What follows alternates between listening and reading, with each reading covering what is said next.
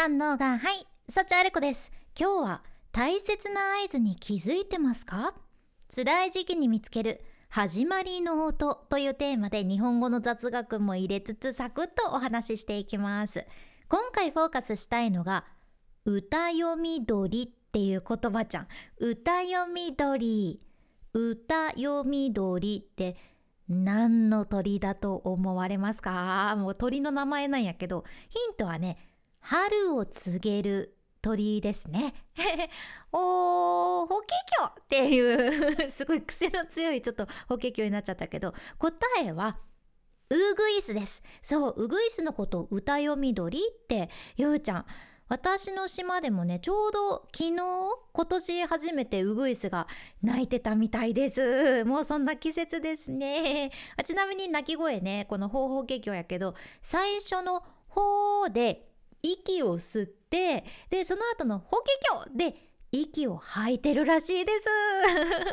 そうなんだという感じで、まあ、それ考えたらねなんか法華経が息吐いてるんだなーって思うと愛しく感じますよね。でなんでそのウグイスを歌読み鳥っていうのかと言いますと古今和歌集にね歌が載っていて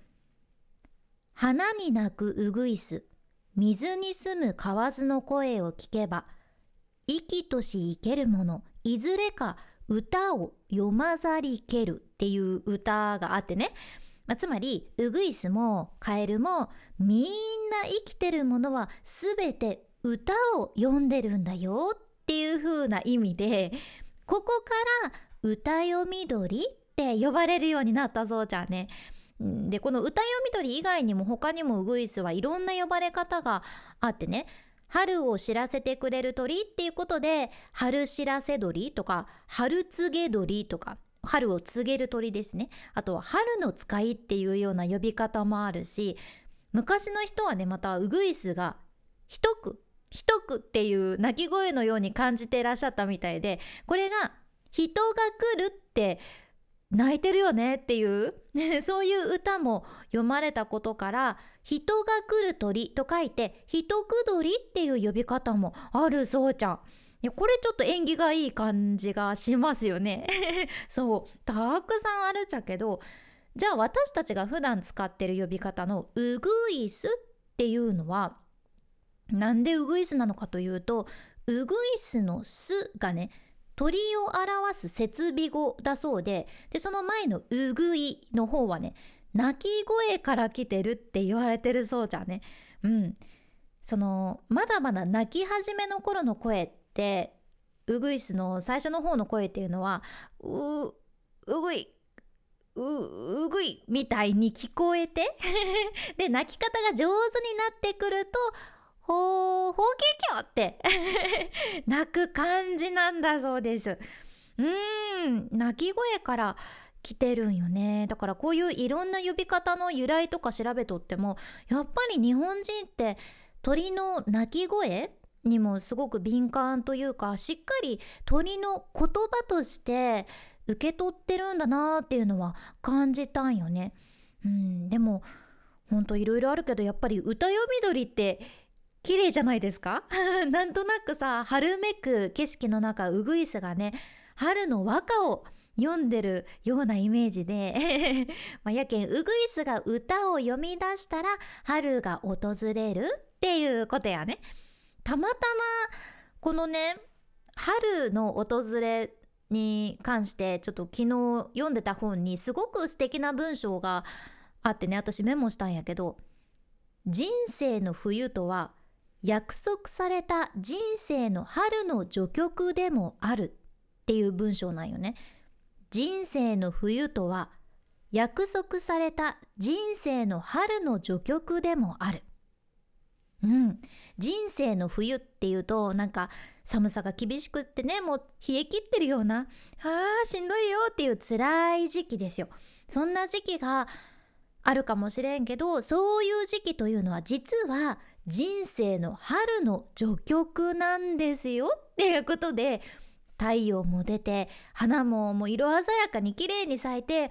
クマさんも冬眠からうーって目覚ましてね生き物もみんな生き生きする時期。やけん人生で、うん、厳しい冬厳しい時期を乗り越えたからこそのその後必ず来る季節で明るくってエネルギッシュで生き生きしてる感じもうウィーンっていう感じの時期の序曲ですよ。だからその時期の最初に演奏される音楽のことやね。しかもこれは冬の後必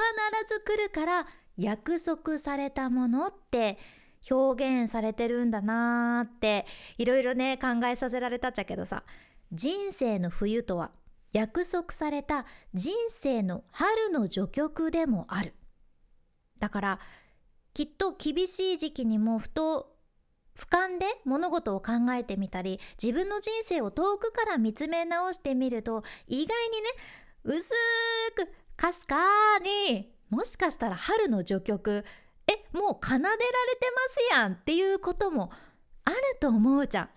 しんどい時ってねやっぱりそこばっかりに集中しててなかなか気づきにくいけどでも実はしんどいのと同時進行で次に進むためのもうあなた自身がもっと輝くための準備がなされてるわけですよ。うん、だからこれ厳しい時期にね思い出したい言葉やなって思ってメモしたんですよね。そう。あなたにもシェアさせていただいたっちゃけど。この春の序曲とともにウグイスが歌を読んでるイメージですかね。ちょっとオペラの会場でねウグイスが和歌を読むっていうガチャガチャしたイメージになっちゃいますけれども実はね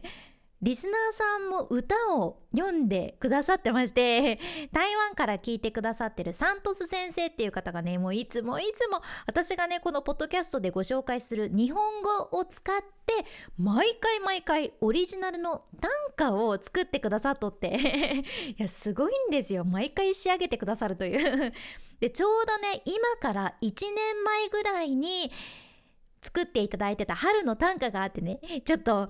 ここで紹介させていただくと「心根の荒れ地にいでし青竹は重に気にせず俺流通す」っていう斬新な短歌でね 心根の荒れ地にいでし青竹は重に気にせず俺流通す。これはね私が竹について話してたエピソードを聞いて作ってくださったもので実はね竹の春という言葉があるっちゃけどこれが秋の季語なんよね。秋の季節って大体のほとんどの植物がねもう枯れて黄色くなるわけやけど竹だけはね逆に秋になると葉っぱが青々としてくるから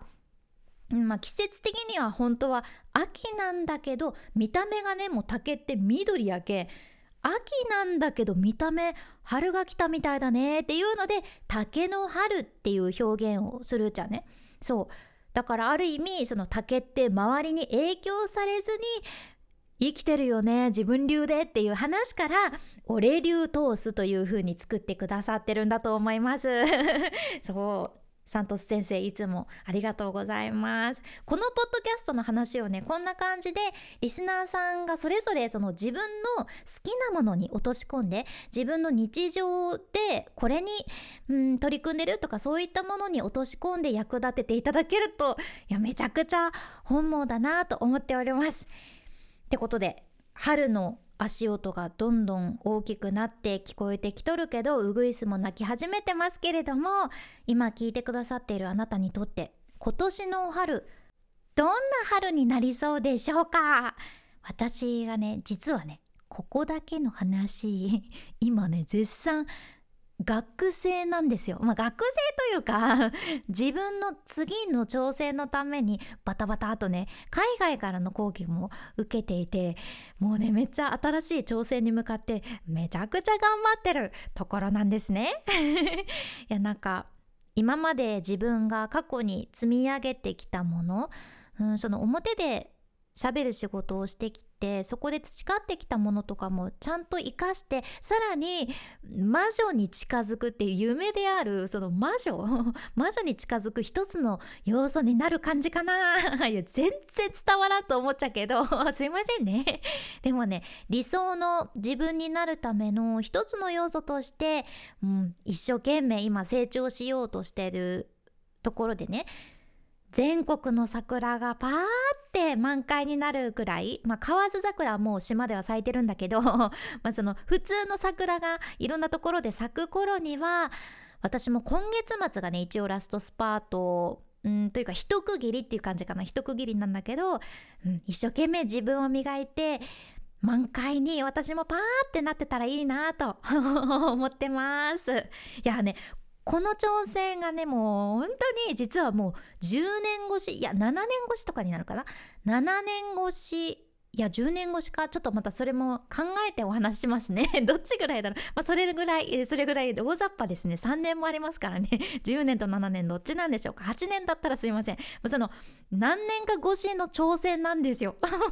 いやもう結構感慨深いものでして、うん、またね、えー、ここが私にとって大切な場なのでここでご報告させていただけたらと思ってます。ちょっとね最近睡眠不足でもうね頭が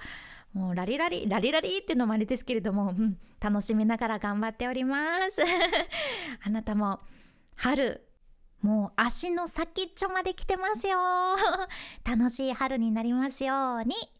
このポッドキャストではあなたの耳と心をゆっくりほぐして毎日ご機嫌に楽しく過ごせるヒントこれからもシェアしていくけもし今日の内容がちょっとでも役に立ったらあなたの大切な人たちにも、うん、うぐいすってうぐいっていう鳴き声から来てるらしいよとかねシェアしていただけたらありがたいです。これからも最新のエピソード聞き逃さないようにフォローボタンポチッと忘れずに今のうちに押しておいてくださいね。君に幸あれ。ではまた。博多弁の幸あれ子でした。